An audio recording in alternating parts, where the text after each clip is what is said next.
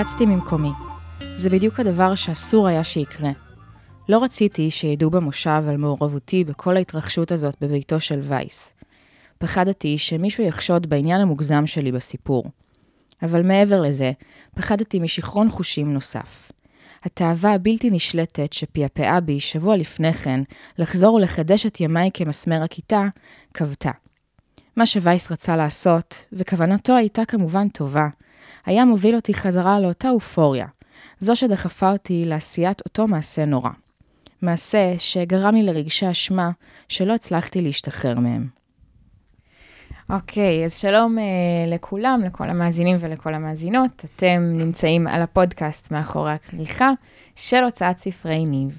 אני ענת כהן, ובכל תוכנית אני מראיינת סופר או סופרת שהוציאו ספר בתקופה האחרונה. היום אני נמצאת עם uh, מחבר הספר uh, ילדות כפרית, עם uh, רמי מינקה. היי רמי. אהלן. מה שלומך? מעולה. מעולה, מצוין, הכל טוב. אז בעצם את הספר ילדות כפרית אתה הוצאת לאור בדצמבר. נכון. אז אני אספר עליך בכמה מילים, יש די הרבה מה לספר.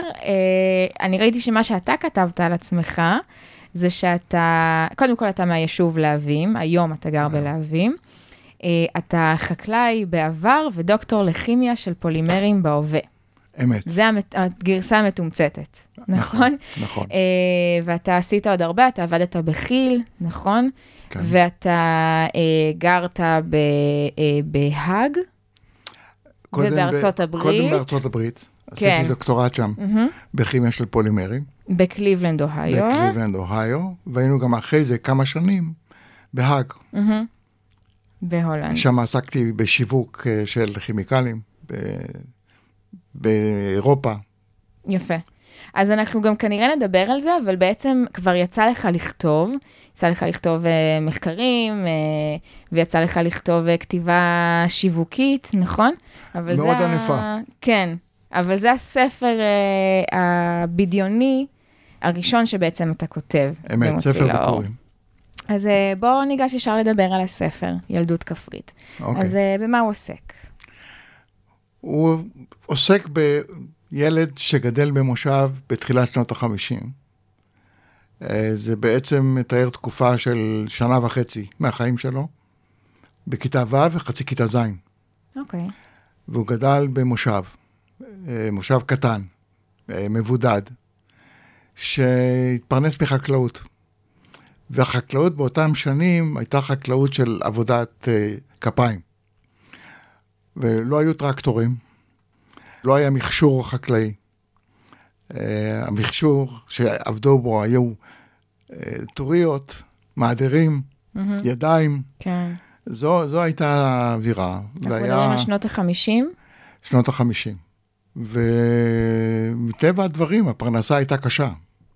והעבודה הייתה 24-7, כמו שאומרים היום. כן. וכמו שאמרו אז, מצאת החמה עד צאת הנשמה. כן. זה היה הסיפור.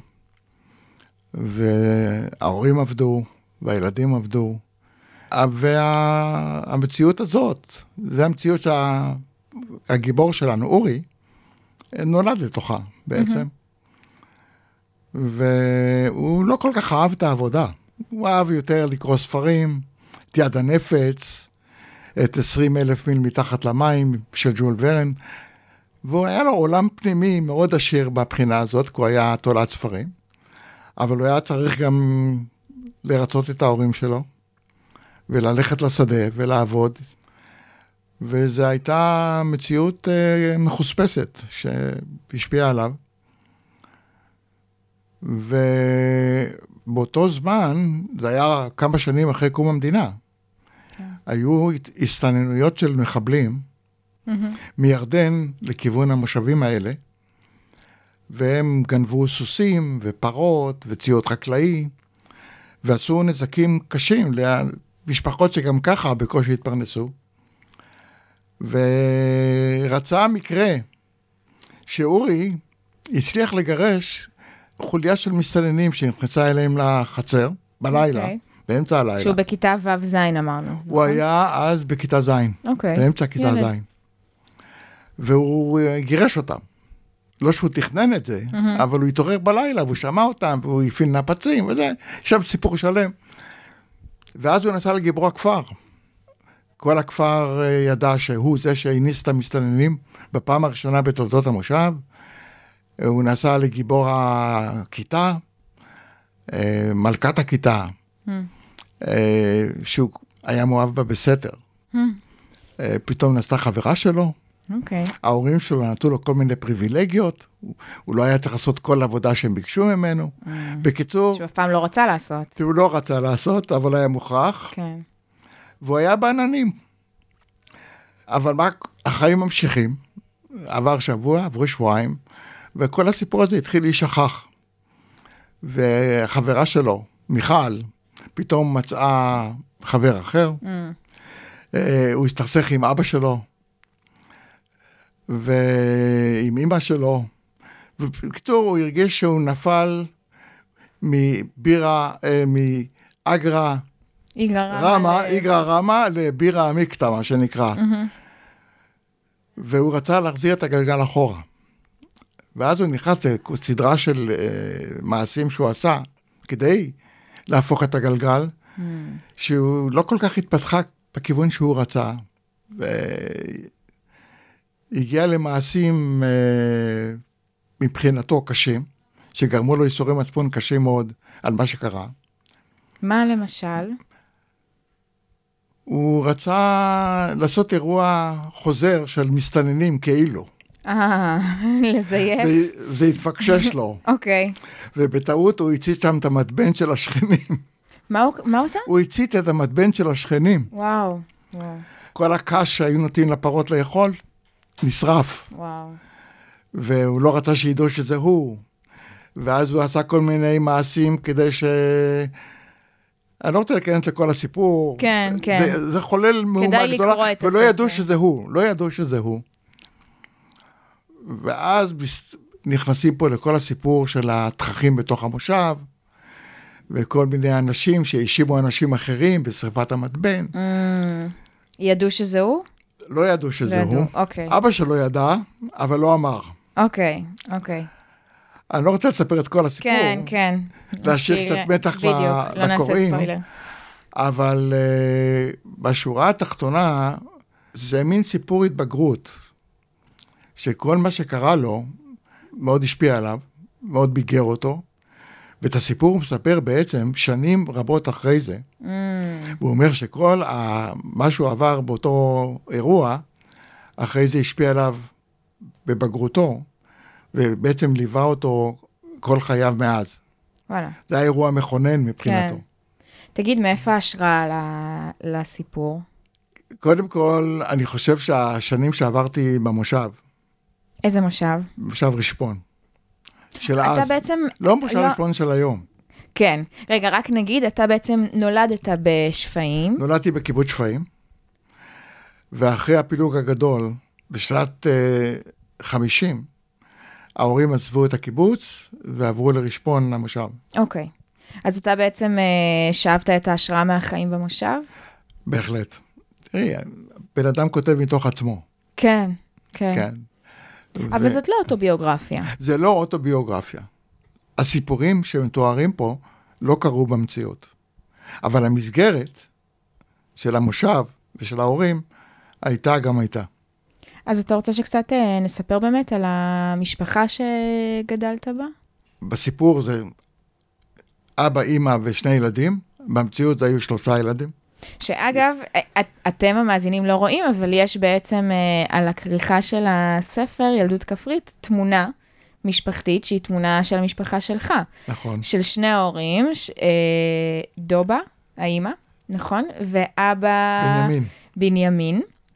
שבספר הם הפכו לדבורה וברל. ויש כאן שני ילדים, אז הילד הקטן ש... שאימא שלך מחזיקה זה אתה, ויש כאן עוד ילד שהוא אח שלך, כן. שאיך קוראים לו? בספר קוראים לו אבנר.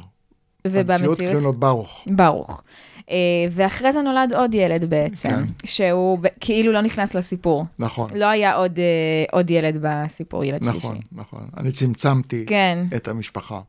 וההורים שלך בעצם הם אה, ברחו מה... המשפחות שלהם נספו בשואה, וזה מאוד השפיע עליהם.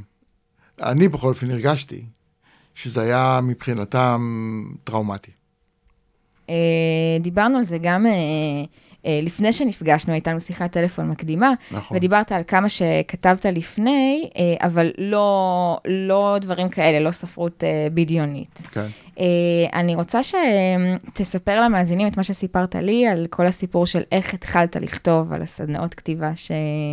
שהשתתפת בהן. אתה יודע מה, רגע לפני זה אני אשאל בעצם מתי התחיל הרעיון של הספר, ומאיפה זה הגיע. ואז נגיע לאיך כתבת. תראי, הרצון לכתוב היה בי כבר כשהייתי קטן. אוקיי. אז כתבתי סיפורים, וכתבתי אפילו שירים, אה. ואחד מהם התפרסם בדבר לילדים, אבל זה הכל היה למגירה. חוץ מהאחד שהתפרסם. חוץ מהאחד שהתפרסם. אחרי זה בתיכון, התיכון היה, למדתי בתל אביב, בתיכון חדש, ושם לא כתבתי, ואחרי זה הצבא, והלכתי ללמוד uh, כימיה בירושלים, ועשיתי מאסטר, וכתבתי את המאסטר. זה גם ספר של איזה למעלה מ-100 עמודים, Mm, על כל עבודת המחקר שעשיתי. ואחרי זה נסעתי לארה"ב, היינו ארבע שנים בארה"ב, אני ואשתי. שהספר כתב... מוקדש לה, אגב, נגיד את זה נכון? כן, לליזה. ו... וכתבתי שם את הדוקטורט שלי. למעלה מ-200 עמודים, וואו. מודפסים, באנגלית. מהמם. וואו. ואחרי זה שחזרתי לארץ, עסקתי בשיווק. זאת אומרת, הייתי בהתחלה מנהל מעבדה לפלסטיקה, ואחרי זה עסקתי בשיווק.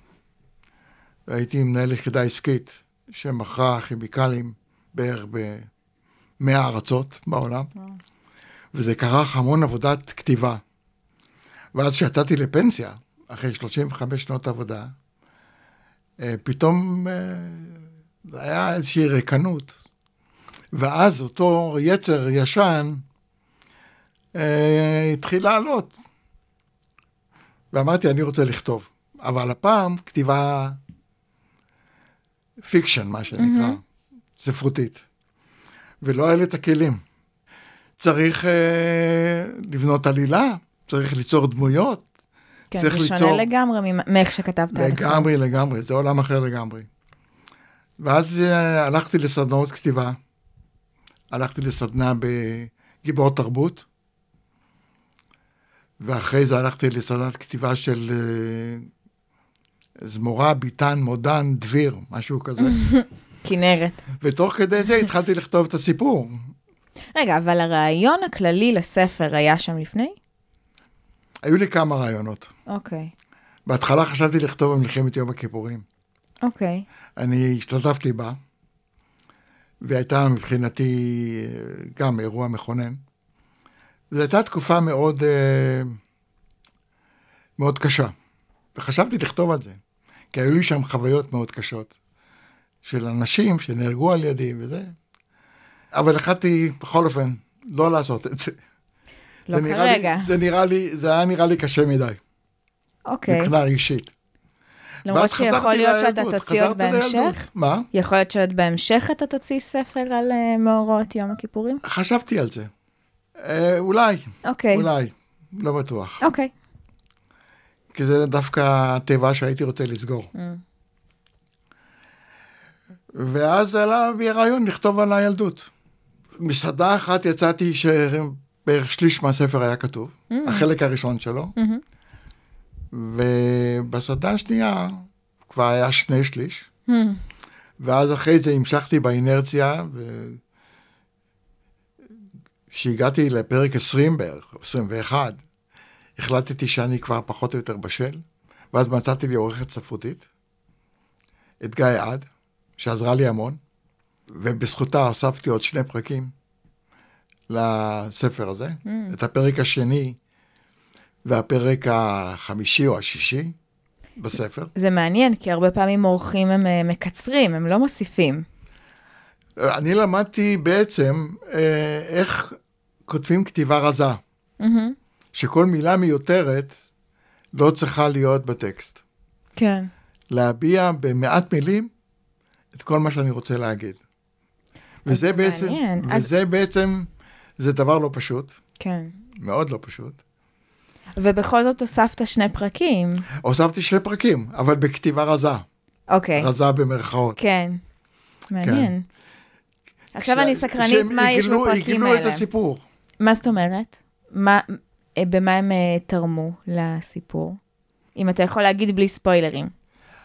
הפרק השני בסיפור, הוא נכתב די בהתחלה, ונתקעתי איתו. וככה זה נמשך כמעט עד סוף הכתיבה שלי. ורק בסוף, כשדיברתי עם העורכת שלי, עם גיא, על הסיפור, אז בא לי פתאום הרעיון איך לגמור אותו. הבנתי. זה הסיפור על מאיה, מי שיקרא. פתאום צץ לי. הסיומת, שאני חושב שעשתה את כל הסיפור, ה- אה, הוסיפה לו הרבה מאוד. Hmm.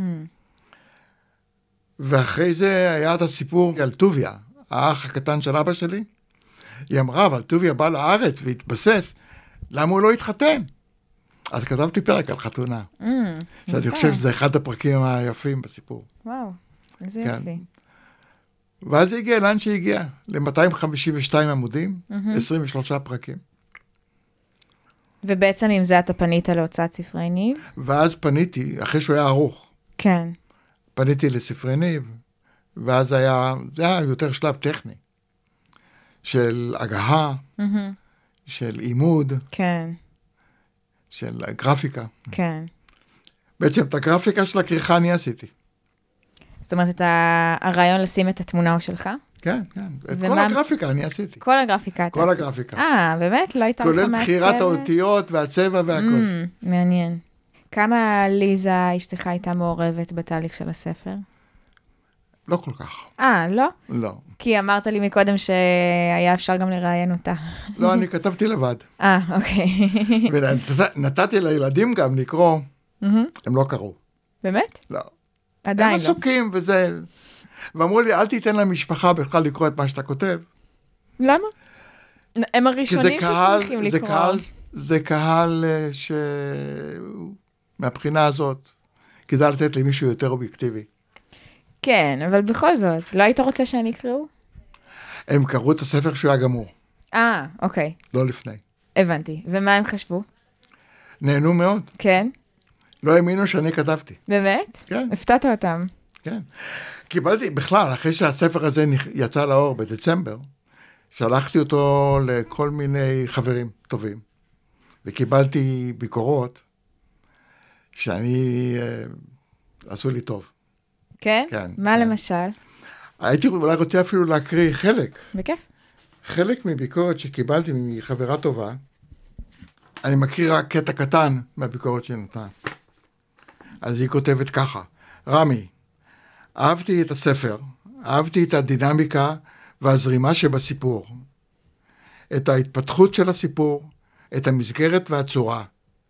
אהבתי את הסיפור המרכזי בתוך התת סיפורים הקטנים שחשפו עולם חווייתי, רגשי ועמוק של ילד הגדל במושב במציאות של שנות החמישים בארץ.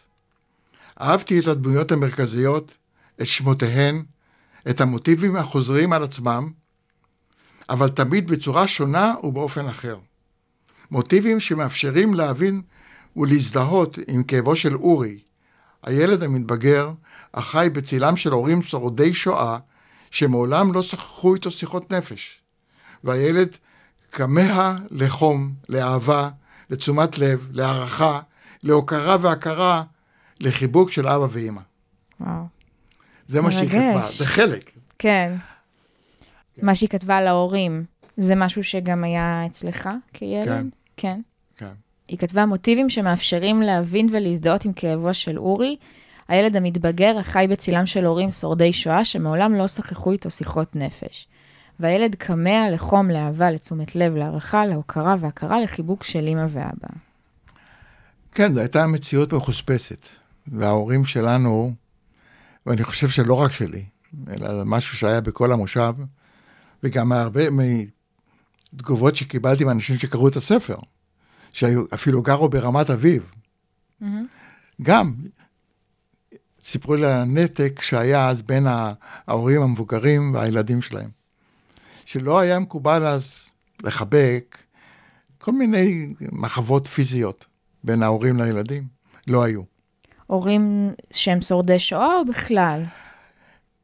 תראי, דבר מעניין שהיה במושב, שכולם היו פליטים. ולא היו שם סבים וסבתות. באף משפחה לא היו סבים וסבתות. זה היו הורים שבעצם לא ידעו מה זה משפחה. שבגיל מאוד צעיר עברו טלטלה עצומה, ברחו מאירופה מהנאצים, והגיעו ולא היה להם מודל של משפחה, ולא ידעו באמת איך לטפל בילדים שלהם. להבין את העולם של הילדים שלהם. בגלל שהעבודה הייתה כל כך קשה, גם לא היה להם זמן לילדים שלהם. וכשאבי נפטר, אני דרשתי שיכתבו על המצבה שלו, ראה בעבודת האדמה ערך עליון. והייתה לי הרגשה, הרבה מאוד שנים, שחוץ מעבודה, לא היה שם שום דבר אחר. מהבחינה הזאת של היחסים המשפחתיים. העדיפות הראשונה הייתה העבודה הקשה. שלהם ושלנו. אולי זה היה אפילו איזשהו אה, אה, כלי להתמודדות עם מה שקרה? שלא להיות, לא להיות עסוקים במחשבות, אלא פשוט לעבוד ולעבוד ולעבוד ולא לחשוב על מה שעברנו? יכול, יכול מאוד להיות, כן. כן. כן, הם עברו דברים קשים. בטוח. ועבודה בעצם, כשאת שקועה כל כך הרבה בעבודה, את uh, מדחיקה את כל הטראומות האלה. כן. אין בכלל זמן להתעסק בטראומות האלה. כן.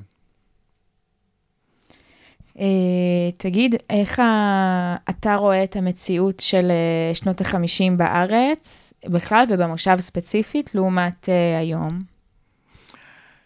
תראי, זה עולם שנעלם. זה מציאות שהיום אנשים, קשה להם להבין אותה בכלל, וזה אחת הסיבות שבאמת כתבתי על התקופה הזאת.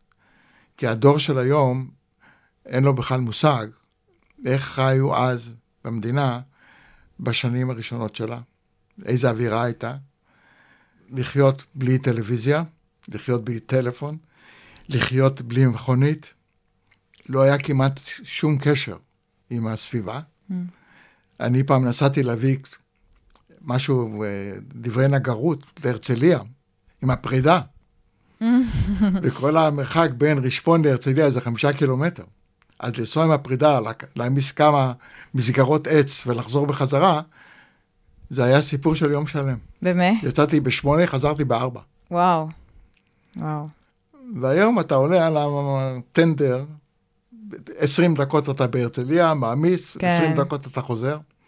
וואו, פחות אפילו מרשפון. כן, בדיוק. והנה, אנחנו יושבים פה היום בהרצליה. כן.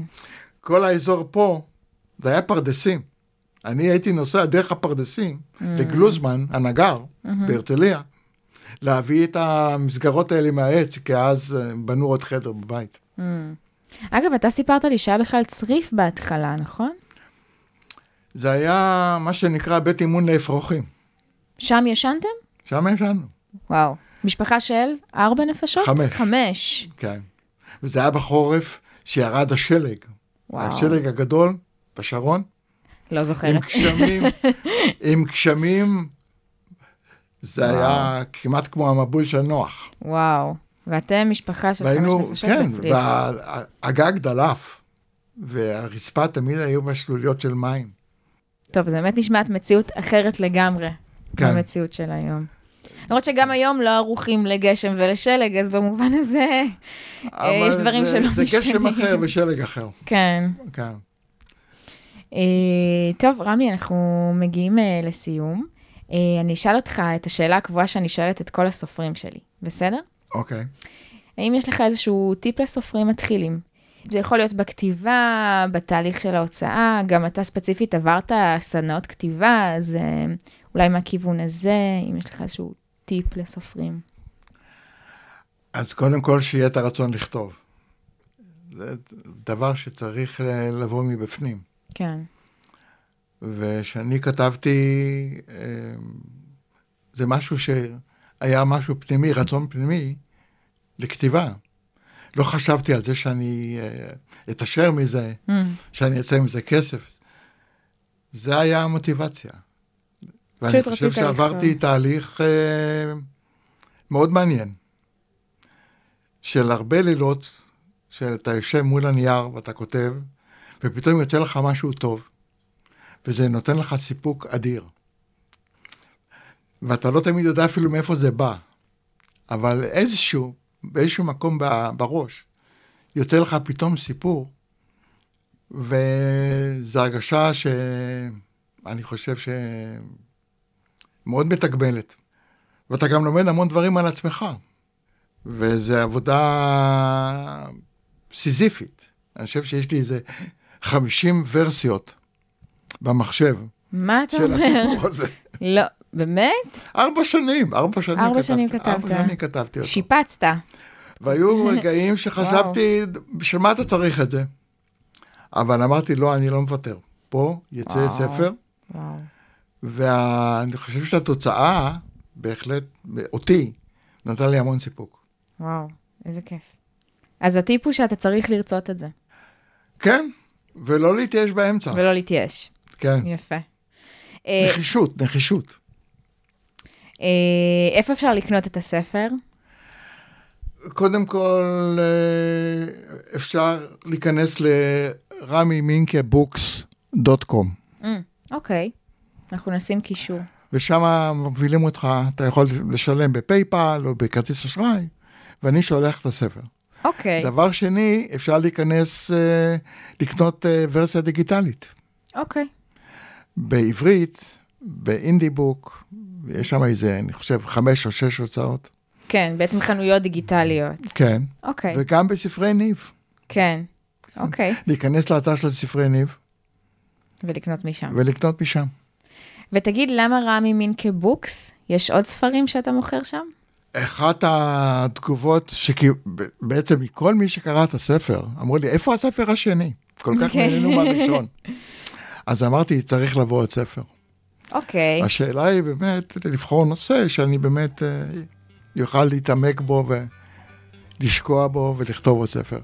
כמו שכתבתי את זה. כן, איזה כיף.